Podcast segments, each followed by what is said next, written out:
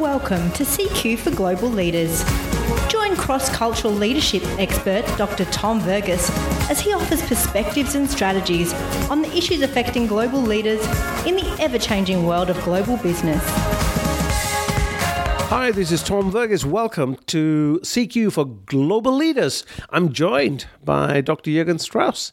Hi, Tom. Hey, Jürgen, welcome. Thank you. How are you doing? I'm well, thanks. Great. And what are we going to talk about today? I thought today we would talk about the dominant culture.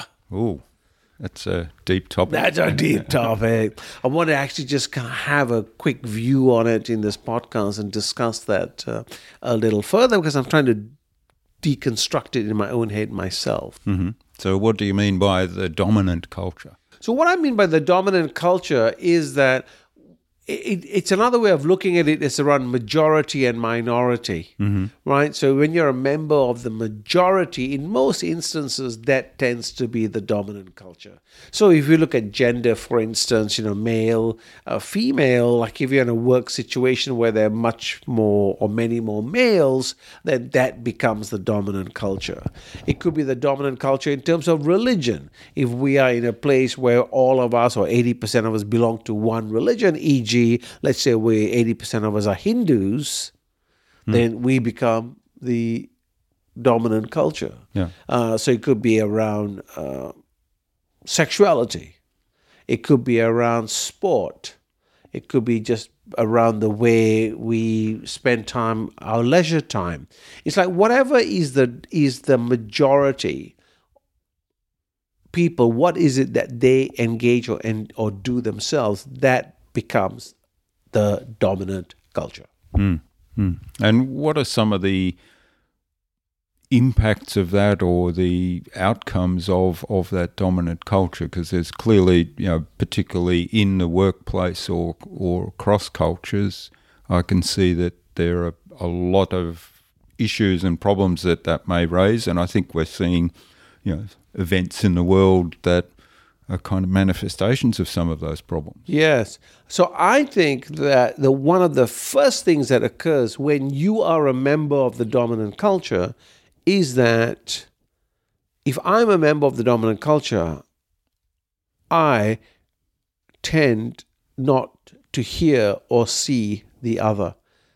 Hmm. Right? So I spend I spend very little attention on what the minority culture wants.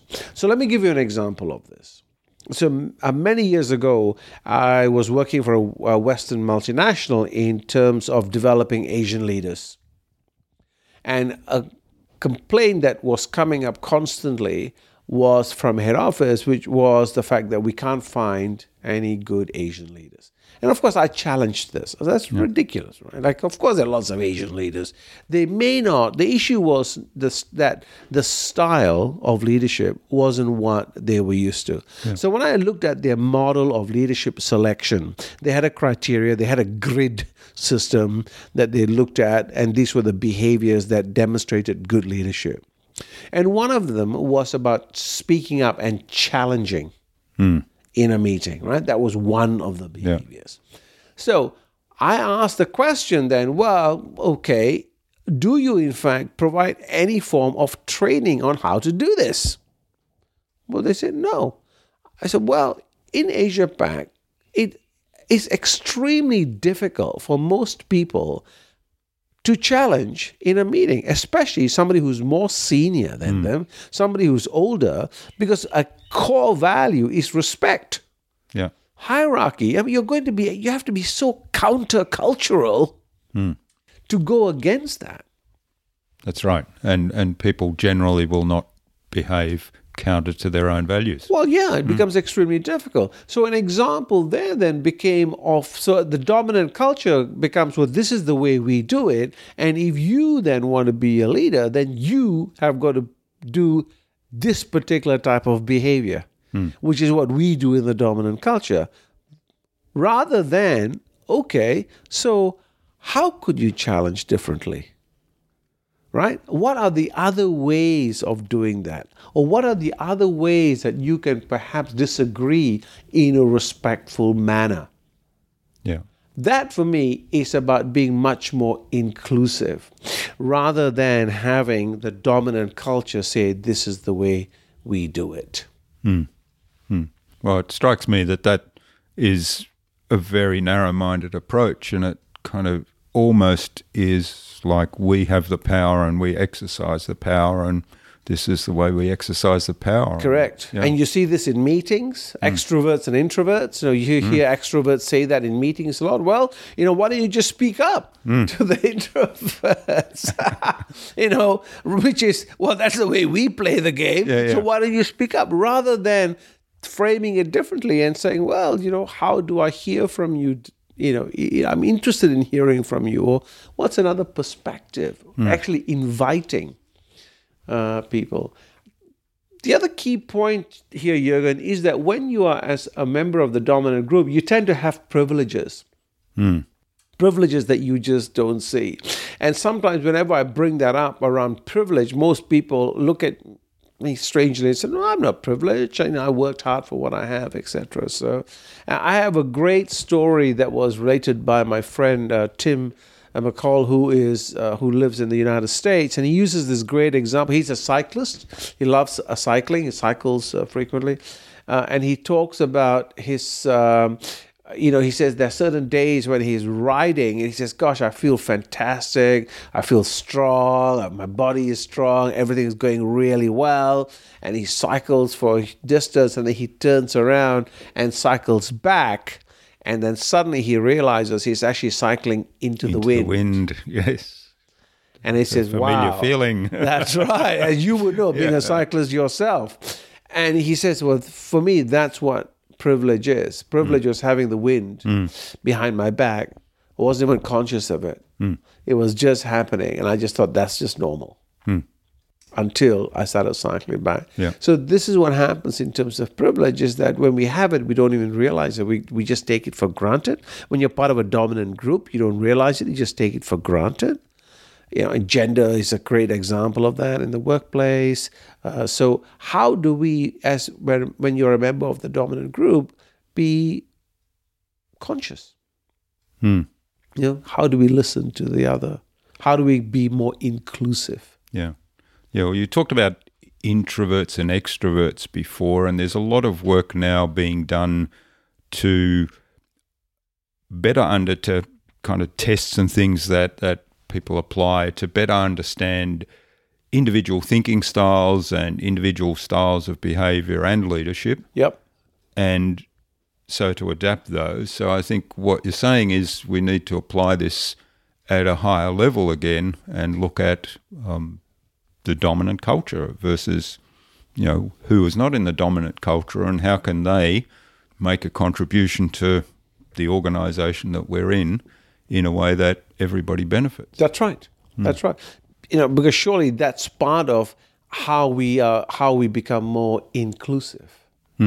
You know, and, and inevitably, what happens is that in our effort to be more inclusive for certain groups, we may inevitably exclude uh, others. Right.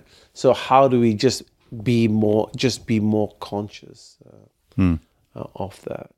So you were telling me a story before about um, people that break into that dominant culture from outside of the culture, and how some of those people are even more vigorous in the defense of that dominant culture as opposed to helping others um, break down the barriers and and come in to make their contributions.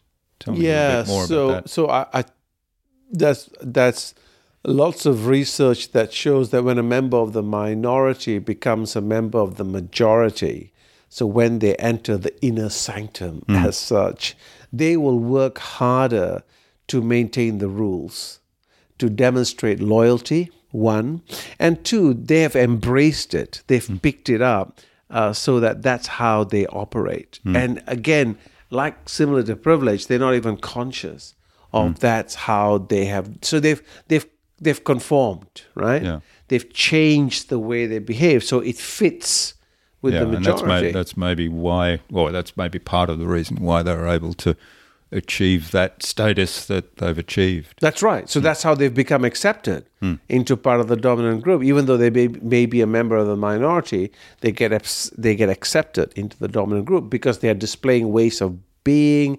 behavior, ways of talking, ways of dress that is symbolic of that. And when they enter into that group, then they go, well, no, I, I know, I, I, I'm going to, I'll, I'll maintain, and, and they do that. I think in most instances, actually, they do that subconsciously. Uh, so I have seen, uh, you know, uh, many uh, uh, women who work in highly male-dominated organizations or male-dominated industries. You know, who are very much have a lot of the male tendencies in terms of assertiveness, aggression, being straight to the point, and being very performance-driven, you know, etc or are people who are non-Anglo's, you know, suddenly becoming, you know, a senior leader within the Anglo uh, organizations and just becoming more Anglo than than than the Anglos themselves. I mean, you know, you know, within uh, we we talk about the uh, coconut. You know, which is the uh, brown on the outside, white on the inside, or the banana syndrome. banana, you know, yeah. yeah, yellow on the outside, white on the inside. So, how do we just be much more conscious of these things? So, what what uh, are the challenges that you'd like to leave the listener here? Because I think that you know, to me, privilege that dominant culture that has the privilege that brings power, but also with that comes a responsibility. And- Absolutely. and, maybe to break down some of those barriers that um, prevent others from coming into that cl- inner club, if you like, because by bringing diverse views, diverse skills, diverse talents in, everybody wins. Correct. And bear in mind, that's a bias that we share. There, Yeah. no, there'll be other people who will disagree, Disagree, with that. yeah. Right? They'll say, no, it's better to keep it uh, tighter and not mix it. So, if the objective is to be more inclusive, so let's work on that premise.